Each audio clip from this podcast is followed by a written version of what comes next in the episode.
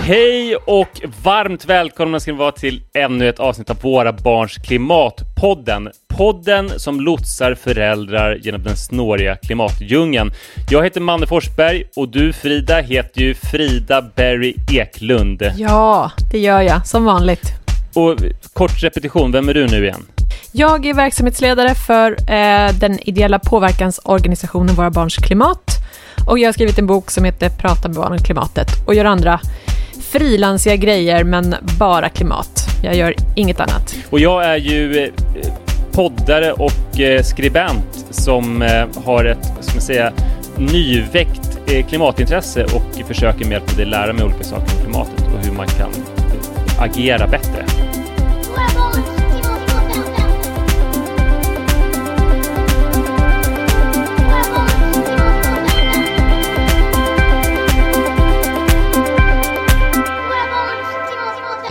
Och idag ska vi prata om kopplingarna mellan krig, vårt beroende av fossila bränslen och vårt ekonomiska system. Kan vi frigöra oss från rysk olja och gas? Kan vi ha kvar vårt ekonomiska system och samtidigt göra en klimatomställning? Och eh, hur kan vi bli rika på att investera klimatsmart? Dagens gäst är trebarnspappan och den tuffa hållbarhetsprofilen Sasha Beslik som eh, kommer att lära oss mer om vårt ekonomiska system, om att fly från krig och hur vi kan tänka klimatsmart med plånboken som verktyg. Eller går det ens? Välkommen Sasha Beslik. Tusen tack och det är otroligt spännande introduktion. Det är, det är som man sätter ju ribban ganska högt från början och det är bra. Jag hoppas att jag kan leverera på det. Ja, vi pratade om det innan att med tanke på så här, vad vi vill prata om, det är svårt att liksom hitta en mer kvalificerad gäst. Det är svårt nu att tänka på någonting annat än kriget och du har ju då skrivit nyligen en, en väldigt uppmärksammad artikel i DN om hur beroende vi är ekonomiskt av Ryssland, hur svårt det är med då hårda ekonomiska sanktioner, samtidigt som du själv har flytt från Bosnien och sen också arbetat som journalist med att bevaka krig. Eh, men berätta kanske till att börja med om, om när kriget kom till Bosnien. Ja, alltså den upplevelsen ju, liknar ju kanske delvis det ni har ju följt i svensk internationell media kring det som har hänt i Ukraina. Man hade ju ett helt vanligt vardagsliv och det pågick ju någon form av politisk diskussion i bakgrunden. Det fanns ju lite antydningar att saker och ting kanske kommer att förändras men sen smäller det bara till. Eh, och då, eh, det man ställs inför det är att helt plötsligt så förändras ju ens liv på, inom loppet, ibland några timmar, ibland några dagar. Så i Bosnien så började det med att, eh, att man började liksom ringa in städerna, så precis som man gör i Ukraina, och så började man skjuta på civilbefolkningen. Eh, man alltså stängde av vatten och elektricitet. Det sattes upp barrikader på vägarna och eh, folk blev i största allmänhet rätt paralyserade, det blir man ju eh, när man upplever det här på nära håll. Och jag tror att lite grann det här att säga till alla som lyssnar på det här att det, det ni ser och det, den bevakningen vi har, det är hundra gånger värre på plats än det vi får höra. Därför att det finns ju så många andra saker som man inte kan förmedla via text. Det är dofterna och, och röken och liksom eh, ansiktsuttrycken och hur folk är och sådär. Så att krig är ju absolut någonting som inte är på något sätt bra för någon. Eh, det kan man konstatera. Och flytten till Sverige var ju ganska eh, lång för mig och tog, det tog mig ganska lång tid att komma till Sverige. Och lyckades... Du var 19 år gammal när det bröt ut? Jag var 19 år och jag var i krigsför ålder och eh, deserterade, ville inte skjuta på några eh, eller bli beskjuten. Så att jag lämnade och eh, flydde, eh, blev utsmugglad från centrala Bosnien över till Kroatien och Eh, därefter så bodde jag på busstationen och parkbänkar i ungefär två månader tills jag kom eh, till eh, Polen och tog båten till Ystad i Sverige. Så att jag, ja, det var ju en, en kort sammanfattning om den här resan men, men på vägen dit så utsattes jag för en del saker som många flyktingar utsätts för, antagligen i Ukraina också idag. Det är eh, inga upplevelser som man skulle önska någon faktiskt eh, uppleva. Trodde du att det skulle hända igen på det här sättet? Nej, det vet, de senaste veckorna har jag haft väldigt svårt att sova för att vissa av de här sakerna efter ett tag, om man lever ett vanligt liv i Sverige eller i vilket annat land som helst, så många av oss eh, som har flytt från Bosnien bor ju i andra världsdelar nu. Eh, så, så man lullas in i vardag och i det vanliga livet men sen när en sån här sak kommer upp så, så rivs alla grejer upp. Så att jag tänker ju väldigt mycket på de som försöker ta sig därifrån, vad det betyder för dem och vad är det de skulle behöva och liksom hur man ska tänka och hur kan man hjälpa dem här på plats och så vidare. Så det, det, är, ja, det, det är jobbig tid just nu. Du har tre barn också, hur, hur gamla är de? Jag har tre barn. Jag fick barn väldigt tidigt, så jag var 21 år gammal. Min, mina två äldsta barn är 27 och 24 och så har jag en dotter som är 21 år gammal. Hur, eh, nu är de förvisso vuxna, så det är annorlunda kanske när jag pratar med, om, om krig med mina barn, men hur, hur, pratar ni om det här och hur förmedlar du liksom din erfarenhet till dem? Ja, vi pratar ganska mycket om det och de har ju vuxit upp med en pappa som är flykting och eh, som har upplevt krig på, på nära håll. Eh, det har ju funnits, eh, de här berättelserna har funnits med under deras uppväxt. Dels har vi varit på plats och besökt Bosnien flera gånger och jag har visat dem också eh, dels liksom hur jag flydde och det har funnits en, en väldigt stor diskussion också kring varför det har hänt och liksom, vad är det vi har lärt oss av det här. Och jag tror att det är väldigt viktigt för, för föräldrarna att prata med barn och inte kanske alltid ha alla svar utan lyssna på vad de har att säga.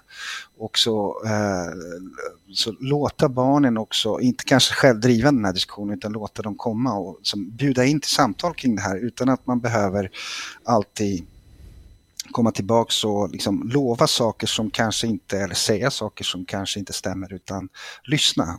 Att allt kommer att bli bra och så ja, du? Ja. Mm. Um, och det är klart att som förälder så vill man ju bara skydda sina barn och det är det som, som är någon form av liksom grundläggande i, i föräldraskap, att man vill ju skydda sina barn och skapa förutsättningar för dem att leva ett gott liv. Och det, när barnen ser vad som händer andra barn i andra länder så relaterar de till det på ett helt annat sätt. Eh, vi vuxna kan inte, jag menar jag kan ju känna att mitt hjärta går sönder när jag ser de här pojkarna och flickorna som går över gränser själva från Ukraina till, till Polen. Du vet, jag, jag kan gråta i två timmar men, men ser man det som barn så kanske reagerar man på ett annat sätt och tänker, försöker sätta sig in i den situationen själv. Mm. Men du Sasha, jag funderar på, du är ju drivande, jag kan berätta lite om det också, men både inom finansvärlden men också förstås en väldigt eh, prominent hållbarhetsprofil. Eh, jag tänkte berätta gärna lite om det och har din papparoll på något sätt influerat hur du tänker kring de här två områdena? Jo, men det, det, det har det. Men jag tror att min, min uppväxt och, och eh, flykten från kriget och det jag upplevt eh, som efter det. Jag sökte mig ju till de här platserna på jorden genom olika typer av jobb eh, där man mötte de här typen av utmaningar. Om ni tänker att jag har jobbat för oljeindustrin i väldigt många länder som expert på sociala och miljöfrågor. Och varit i Nigeria och jag har varit i Ryssland och Ukraina och Kazakstan och massa olika länder i världen. Jag har ju sökt mig till platserna där där jag kunde lära mig och se till att, att få lära mig och få möjlighet att påverka att saker och ting blir bättre utifrån det perspektivet. Hur har föräldrarollen påverkat mig? Jag, jag har ju alltid liksom kommit hem från de här resorna och från, den, från de platserna där jag jobbat och känt att, tittat på mina barn och känt att ja, men det här gör jag också alltså för de generationer som växer upp eh, nu här i Sverige. För att ingenting är gratis, demokrati är inte gratis, vi tror att det är det, men det är det inte. Utan vi måste hela tiden bevaka liksom, det, vi har, det, det vi har skapat och det generationerna före oss har skapat. Det är möjligheten att, att leva i fred, att möjligheten att, att unga ska kunna utvecklas. Liksom. Hur är klimatkrisen eh, kopplad till kriget i Ukraina? Klimatkrisen är kopplad till alla typer av konflikter som vi har på jorden och den här konflikten är en del av det. Eh, klimatkrisen och, och Rysslands aggression och, och liksom många av de här sakerna som kommer att bli efterdyningar av, av det här kriget kommer att ha direkt bäring på klimat. Eh, som ni säkert känner till så har Ukraina eh, ganska stor eh, jordbrukssektor och eh, producerar otroligt mycket eh, alltså, vete och eh, majskorn eh, som man använder i matproduktionen över hela världen. Och det kommer antagligen drabba oss, eh, inte bara i och med att vi inte kommer att kunna få tag i det utan att, att allt det här kommer att öka i pris. Vilket i sin tur kanske inte påverkar oss i Norden, det kommer att bli dyrare. Men det kommer att påverka andra länder, till exempel i Mellanöstern som är extremt beroende. Ni får ju tänka på att en daglig matkonsumtion i, i norra Afrika består till 80 procent av vete. Man äter ju det eftersom det är det billigaste. Och går det upp i pris så kommer det ha konsekvenserna liksom för de här länderna på ett helt annat sätt. Så den här, det här kriget som vi ser just nu, det tyvärr så måste man säga, det är nästan, liksom, nu har man ju öppnat den här Pandoras asken. Liksom. Nu kommer det komma flera saker under flera säkert decennier som är kopplade till kriget. Som, som är utöver det amplifierade av, av klimatförändringar.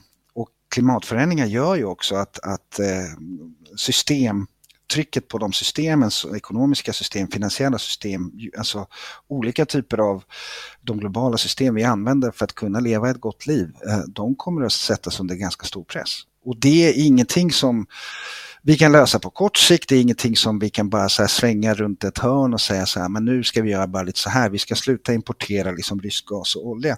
Det är lättare sagt än gjort. Eh, och det finns ju anledningar varför det är så. Men jag tänker också på det här att, att orsaken till klimatkrisen är ju vårt beroende av fossila bränslen, att vi tar upp det ur marken och vi förbränner det eh, och det ackumuleras i atmosfären som förstör för oss alla. Och eh, Ryssland är ju ett land som förstås exporterar, jag tror världens tredje största oljeexportör. Eh, Sverige, men också Europa, är extremt beroende av de här fossila bränslena fortfarande, fast vi är på väg åt ett annat håll. Så jag tänker också, hur tänker du kring det här, att vi också är, liksom, det blir väldigt tydligt, tänker jag, att, att vi är beroende av detta. Det är sanktioner som är svåra att komma åt, för vi själva använder produkterna. Hur tänker du kring det här? Ja, det går ju tillbaks 10, 15, 20 år liksom att vi har, den, alltså IPCC-rapporterna har börjat komma ut för ett bra tag sedan och vi har ju vetat om att, att vårt beroende av fossila bränslen, utvinningen och förbränningen av fossila bränslen har liksom enormt stor negativ påverkan givet att vi har en tillväxt, ekonomisk tillväxtmodell som bygger på konsumtion, alltså mer och mer utve alltså, utveckling, ekonomisk tillväxt kräver ju mer och mer energi och energifrågan är central.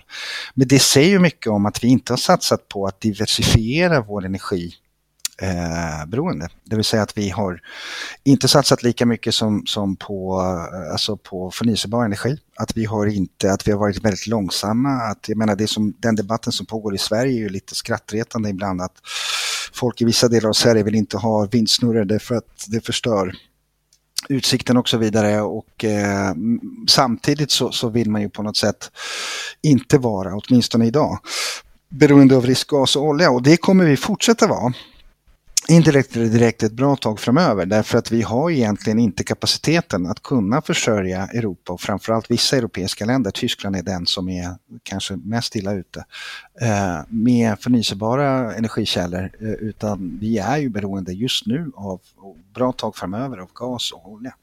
Hur funkar det här? Det, det, man har ju hört om ändå väldigt hårda sanktioner, men ändå så har vi en omfattande fortsatt handel med Ryssland, eller hur?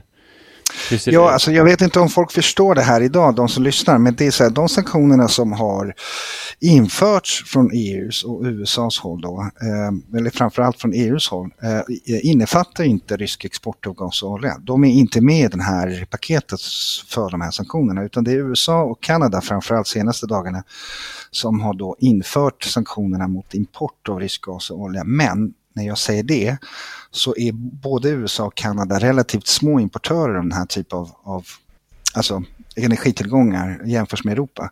Så att vi eh, har en ganska absurd situation idag. Det är att vi betraktar ju, eller ser på allt som händer i Ukraina. Vi skickar till och med vapen. Sverige idag har skickat liksom, eh, och många andra europeiska länder. Samtidigt som vi just nu, medan vi pratar här, så, så forsar ju gas via Nord Stream 1 via Balt alltså Östersjön hela vägen in till Tyskland och kommer att fortsätta göra det ett bra tag framöver. Och pengar till Ryssland från bland annat Sverige då?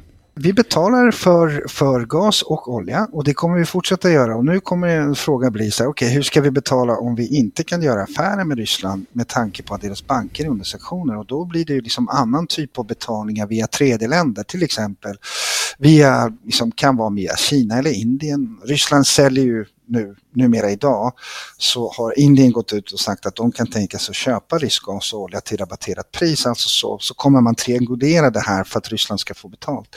Eh, och det är absurt och det, så är det. Det är ett faktum. Men det låter ju som att det är något, eh, det låter ju som att det är något knas med det här ekonomiska systemet då. Jo, det är en bra fråga. Det är bra att du ställer den frågan. Eh, jo, vi har en ekonomisk modell, eh, marknadsekonomi, som vi lever alla, som har skapat väldigt mycket bra saker för oss, eh, men som bygger på en kontinuerlig tillväxt och konsumtion.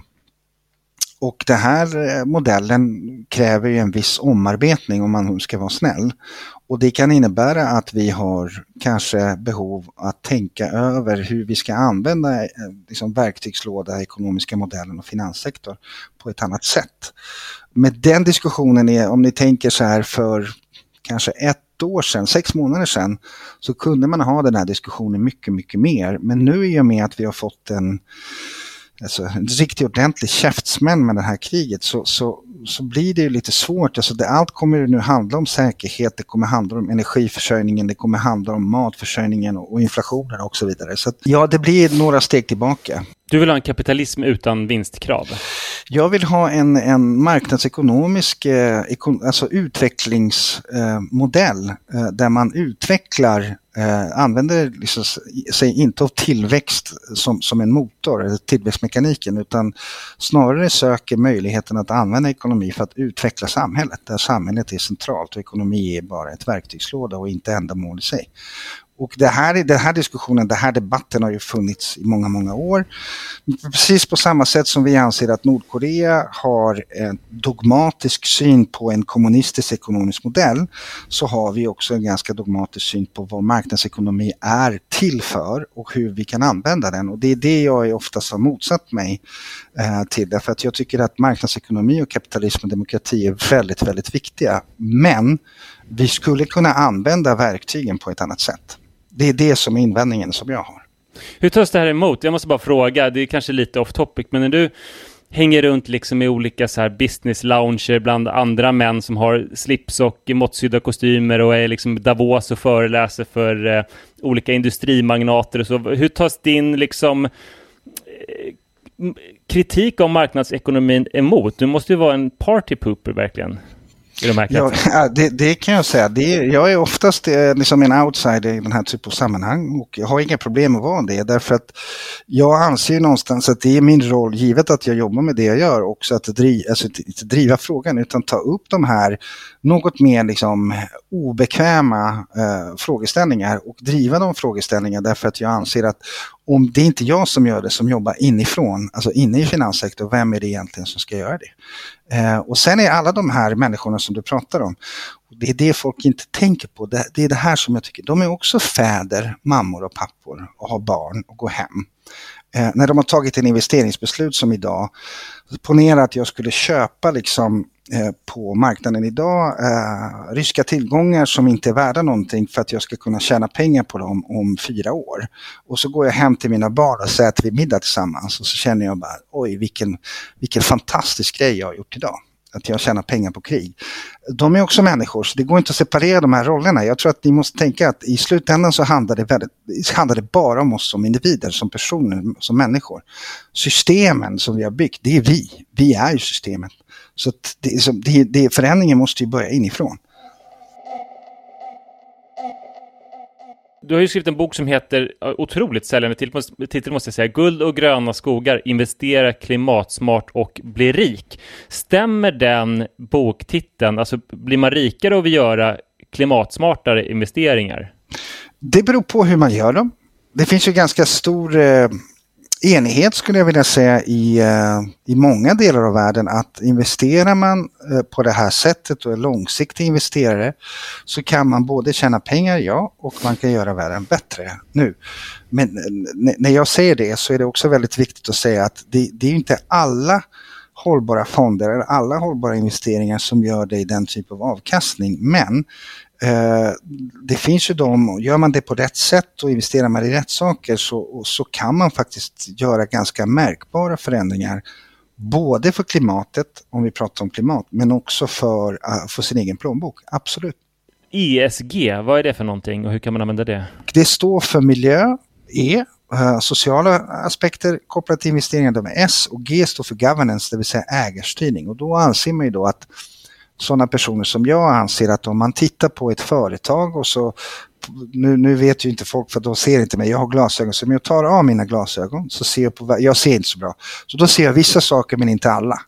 Och när jag tar på mig glasögon, det är som att man tar på ESG, man tar på ett analys, liksom mm -hmm. glasögon och tittar på, då ser jag mycket bättre och då kan jag välja vad jag ska investera i och inte utifrån preferenser jag anser är i linje med mina värderingar. Och mina värderingar är att jag tycker att företag ska ta ansvar för inte bara sina anställda och leverantörer utan också genom sina produkter och tjänster. De ska tillverka produkter och tjänster som bidrar till omställningen. Och där tror jag finns, jag menar om vi pratar om förnyelsebar energi, batteriutveckling och massa annat, så finns det ju väldigt många möjligheter att tjäna bra pengar men också göra saker som är väldigt bra för klimatet. Vad, vad är motsatsen? Har du några exempel på när man skulle kunna tjäna riktigt bra pengar men göra något riktigt dåligt för klimatet långsiktigt? Ja, det, det, alltså just nu så kan du ju köpa, uh, det är väl uh, Warren Buffett som har gått ut och köper massa oljebolag uh, och oljeaktier, så det kan du göra. Du kan, du kan tjäna, just nu, jag menar om du, om, om du var en hänsynslös, helt vanlig typ av investerare, om, om när det började skramla i, mellan Ryssland och Ukraina skulle du ha köpt ganska många terminer på olja och gas och aktier i olja och gasbolag. Han hade tjänat väldigt mycket pengar. Men som vän av ordning då tänker jag ju då så här att det är jättebra att man kan sätta på sig de här äh, glasögonen och, och titta lite extra på sånt här som man själv tycker är viktigt, om det nu är liksom olika miljöaspekter eller mm. sociala aspekter. Uh, men är det tillräckligt många som bryr sig om de här aspekterna på frivillig basis för att förändra systemet? Eller krävs det något annat? Jag brukar alltid tänka så här, varför ens finns det ohållbara investeringar? Ja, alltså det, det, om du tänker så här att det här har ju vuxit och blivit en jättestor del av finansindustrin. Alltså det, och det är delvis också ett problem därför att det förekommer extremt mycket greenwashing. Det är att man brandar ju produkter för hållbara fast de i själva verket inte är. Och det är någonting som jag har publikt vänt mig emot i många, många år. Att, att folk ska inte luras av att köpa saker som, som de egentligen inte vet vad de ger. När du köper en elbil så vet du vad du får. När du köper en hållbar produkt, så fond... Eh, produkt till exempel på den svenska marknaden, så får du ofta en processbeskrivning. Så här jobbar vi med, med hållbarhet i vår investeringsmodell. Men du får ju väldigt lite resultat. Så det jag vill göra och det är det jag jobbar med just nu, det är att utveckla hållbara produkter som kan ge kunderna tydliga resultat. Så här mycket pengar som du har liksom tjänat och bidragit till den här produkten, så här mycket koldioxid har vi faktiskt tagit ner i de, här, i de här företagen vi investerar i. Och det är någonting som fortfarande inte är utbrett. Det är väldigt mycket mellanmjölk typ av eh, processbeskrivningar och det är inte så lätt för vanliga personer heller att, att gallra i, eh, i skogen. Eh, därför att det, allt låter ju så himla bra men så börjar man skrapa på ytan så blir man ganska besviken. Men behöver vi fler regler? Ja, det gör vi faktiskt och det är ganska ovanligt att höra det från någon som jobbar i finansbranschen. Ja, finansbranschen behöver regleras mer och framförallt så tror jag att man behöver kanske reglera ännu mer information. Nu finns det en lagstiftning som har kommit ut som finansaktörer måste följa som heter SFDR som är Sustainable Financial Disclosure Regulation. Det låter väldigt EU-aktigt men så är det. Och då ska alla förvaltare eh, redovisa i sina fonder om de följer olika typer av regelverk och det, brukar, det är tre typer av artiklar då som man ska klassificera sina investeringar i. Det är artikel 6, 8 och 9. Varav den som är artikel 9 är den som är mest ambitiös, det vill säga den som ska skapa resultat. Och för att ge er en känsla av vad det innebär i Sverige så om man tittar på alla svenska fonder sålda på den svenska marknaden av alla aktörer så tror jag att det finns kanske 20 artikel 9-fonder, det vill säga 20 riktigt stort hållbara fonder som har tydliga resultat de skapar. Resten är det man kallar för artikel 8, det vill säga lite integrerade fonder, lite så här, de tar lite hänsyn till, till vissa saker men inte till allt. Och då är det här regelverket bara än så länge kopplat till klimatet, inte på de sociala frågorna och ägarstyrning. Det är fruktansvärt svårt för en eh, vanlig konsument, dels att, att köpa de produkter som är hållbara på riktigt och inte gå på marknadsföringsbluffar, men också att investera sina pengar i de företagen som på riktigt bidrar till hållbarhet. Eh, vad har du för tips där? Ja, dels så finns det, nu ska jag inte sälja min bok, men det finns ju i den här boken. Du får nämna din bok såklart. Taskigt om vi bjuder hittills så får du inte göra reklam för den. nej, nej, men det, det, det, jag menar, det, det, ja, ja, det finns både på engelska och svenska. Folk kan välja om de vill titta på det. Men det finns, det finns ett antal tips i boken där vi, säger, där vi försöker hjälpa folk att analysera liksom vilken information de får och vad, hur man ska förhålla sig till den informationen. Det man kanske framförallt som kund ska veta är ett, att man har Ehm, har man den här typen av fonder och spara till sina barn så ska man ju också tänka på en annan sak som är viktig och det är att eh, i och med att man har, deltar i det man kallar för den globala finansiella lotterin som är fondaktiemarknaden så har man också indirekt via de här fonderna utsläpp av koldioxid som man kanske inte själv tänker på. Så att när man tänker på sina barn och tänker så jag ska lära mina barn återvinna det är väldigt viktigt för dem att fatta connection mellan klimat, återvinning och så vidare. Jag ska, vi ska cykla istället för att åka bil, vi ska ta tåget istället för att flyga. Allt det där är jättebra. Men sen räknar vi på samma föräldrar som gör precis det här och så sparar de pengar till sina barn i fonder och så räknar jag utsläpp som de äger i fonderna via aktieandelar de har i de här fonderna och då brukar det ligga mellan 20 och 25 procent mer än det de sparar på alla de här fina sakerna de gör. Så folk måste ju förstå konsekvenstänkandet i det här, det är att använda finansmarknaden använda de här fonderna på ett smart sätt som ett verktyg att trycka till både bankerna, industrin, men också se till att de, deras pengar investeras i det som bidrar till omställningen. Så man ska titta på eh, hur har den här fonden senaste tre år tagit ner koldioxidutsläpp i relation till sin respektive index. Man ska titta på, man ska ställa frågan om kapitalförvaltare, de som de facto investerar, eh, förvaltar den här fonden, om de har sina bonusincitament kopplade till klimatmålen som är satta för fonden. Man, man ska också eh, leta eh, efter tydliga förbättringar om, om det finns ett inbyggt löfte i de här hållbara fonderna att de ska adressera mänskliga rättigheter, klimatfråga och så vidare. Så ska man fråga den här förvaltaren eller banken, kan ni visa mig resultat? Kan jag få en resultat? Liksom, Okej, okay, jag vill se det här. Jag vill se vad den här fonden har de facto bidragit till när det gäller om det är mänskliga rättigheter eller klimat eller vad det nu är. Och det, för det krävs en stor del av engagemang från privatpersoner och det fattar jag att folk inte orkar med för att man har fullt upp med en massa andra saker. Vilken fråga ska man engagera sig i? Matfrågan, transportfrågan, energifrågan, finansfrågan. Och det är därför det, vi går tillbaka till det här systemet, som underliggande system. Eh, och det är det som är inte så lätt för folk.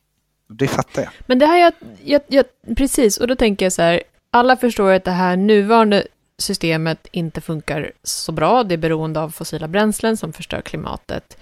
Och att man då inser att mycket, som du säger, av, av pengarna man har i plånboken kanske är kopplade till faktiska investeringar i allt det här som vi inte vill investera i. Um, hur ser då liksom det alternativa systemet ut? Jag är så intresserad, hur kan du beskriva liksom alternativet till det här som pågår nu? Du, jag tänkte om, alltså om jag hade ett klart svar på den frågan skulle jag skriva en ganska fet bok om det här, eller kanske göra till och med en film. Mm. Men jag tror att det är pusselbitar som ska läggas ihop. Ett, ett intressant, alltså intressant diskussion som inte finns åt, alltså i Sverige så mycket, finns mer internationellt, det är ju eh, diskussionen om att man ska skriva om och ändra aktiebolagslagen som, som stipulerar, definierar vad ett företag har ansvar för och styrelse. Så i dagsläget om man tittar på aktiebolagslagen i Sverige så har svenska styrelser och VD på de här aktiebolagen som vi investerar i och som massor gör, som vi gör affärer med, de har egentligen lagligt inga ansvar att ta hänsyn till klimat. De har inte det, därför det, inte, det finns inte i deras arbetsbeskrivning så ingår inte det. Så det skulle kunna vara ett första steg att titta på hur kan vi ändra underliggande styrmedel för att de ska göra det. Och då, eh, nummer två, eh, vi skulle kunna införa vi har ju i, alltså vi tittar ju på balansräkningar på den finansiella sidan för företag som vi investerar i. Det skulle vara otroligt spännande om vi, de kunde inkludera, om vi kunde lagstadga att företag också måste inkludera klimatbalansräkning tillsammans med sin finansiella eh, balansräkning. Så att vi ser liksom vad är plus och vad är minus här och hur det här funkar. Eh, så det finns ju saker pusselbitar som vi kan inkludera, till exempel också att, att man tittar på utbildningssystemet. Nu, nu utbildar vi ju hundratals personer varje år i Sverige i företagsekonomi. Och ingen av dem egentligen har eh, en aning om hur man gör en miljökonsekvensbeskrivning för ett företag de ska investera i. Så det finns ju, ni förstår vad jag menar, det är, så, det är silos. Vi har jobbat ganska länge i silos. Det vi behöver är att vi behöver titta på utbildningsväsendet, vi behöver titta på lagstiftningen, vi behöver titta på incitamentsmodellerna. Det, det är en hel rad saker som, som politiskt vi i Sverige skulle kunna göra. Jättekort om, om man ska sätta in Eh, 500 kronor till varje barn i månaden och spara dem och sen så har man eh, några tiotusentals kronor som man ska investera i sitt sparande. Liksom, finns det något, vad är det snabbaste sättet att göra så lite skada som möjligt med sina investerade pengar? Eh, leta om du ska investera i, nu, nu vet jag inte vad riskprofilen, jag kan inte ge folk råd på det här sättet, jag vet inte vad, vad, vilken typ av risk de vill ta. Men, men leta, om du ska investera i fonder så leta efter eh, de fonder som är klassificerade som artikel 9-fonder enligt den eh, e EU-lagstiftningen som finns och det finns i Sverige. Eh, och om du ska investera i aktier så, så titta bara efter eh, företag som antingen i komponentutvecklingen bidrar till förnyelsebar energi eller liksom investera i förnyelsebara energikällor. För det är någonting som kommer bara fortsätta. Behovet av det kommer bara öka. Sasha, jag har också en annan fråga, för att jag funderar mycket på det här. Jag tycker det här är en djungel själv. Mm. Um, men om jag förstår det rätt så är det bra att vi liksom blir mer aktiva ja. finanskonsumenter här ja. och lär oss ställa lite bättre frågor. Men så här, då undrar jag ju då som här, vanlig bankkund, hur mycket lyssnar bankerna på mig som konsument? Hur kan man påverka det de gör? Ensam är man aldrig stark. Få banken, jag har ju haft förmånen att jobba på banken under många år, men eh, Alltså, får man eh, tio likadana frågor så, så går den fråga vidare i uppledet och eh, blir det 20 då, kan det bli, då klassas det som en kundstorm. Ja, men så det är att, inte mycket. Eh, så att det är, men ni, ni måste också någonstans vara medvetna om att och det är det här som jag tycker är så märkligt och lustigt i Sverige eh, och kanske inte bara i Sverige utan det är en del andra nordiska länder där jag jobbat. Det är att man på något sätt har framför sig den här verktygslådan som man aktivt som kund bidrar till alltså om vi pratar om finanssektor. Men man förstår inte heller vilken makt man har och möjlighet att påverka genom att ställa frågor och vara lite mer krävande konsument. Sasha, tack snälla för att du var med i Våra Barns Klimatpodd. Det var ett jätte, jätteintressant samtal. Tack. Sasha Beslik, vilket otroligt eh, intressant samtal Frida. Ja, verkligen. Han är så otroligt kunnig och jag älskar att han är en finansrebell. Det behövs Ja, verkligen. Eh, hur tänker du kring dina pengar och ditt sparande, dina investeringar? Jag vet att du har väldigt, väldigt mycket pengar som du investerar väldigt grönt och så. Visst, miljoner bara rullar in. Så berätta nu exakt hur du gör, hur du har gjort för att bli så extremt rik ja, men, och grön. Precis. Eh, nej, och jag har ju verkligen inte mycket sparpengar, men jag har lite sparande till barnen.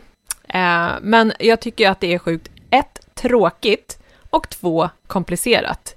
Så jag känner mig faktiskt lite pepp i just det här som Sasha sa, att vi kan ha 25 gånger mer påverkan med vår plånbok än liksom de där andra livsstilsvalen som vi gör. Så jag tänker att det, tar, det jag tar med mig från det här samtalet är verkligen att jag ska spendera lite mer tid att läsa på mer. Mm. Um, men ja, man, hård, barnens sparpengar försöker jag investera i hållbara fonder, men det är ju svårt att veta vad det är, tycker jag vad som är hållbart.